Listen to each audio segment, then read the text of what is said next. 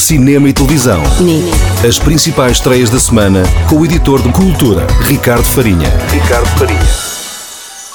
O rapaz que prendeu o vento e que é o filme da Netflix que está a escapar à maior parte das pessoas. Ricardo Farinha, conta-nos tudo.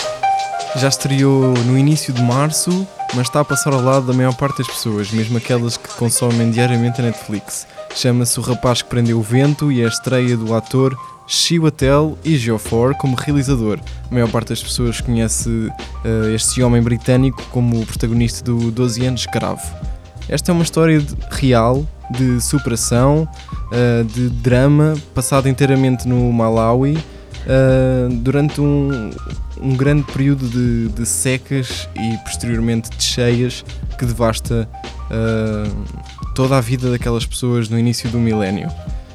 O protagonista é uma criança, chama-se William, e ele, e lá está, volto a dizer, isto é uma história que aconteceu mesmo, conseguiu inventar, através da energia eólica, um moinho para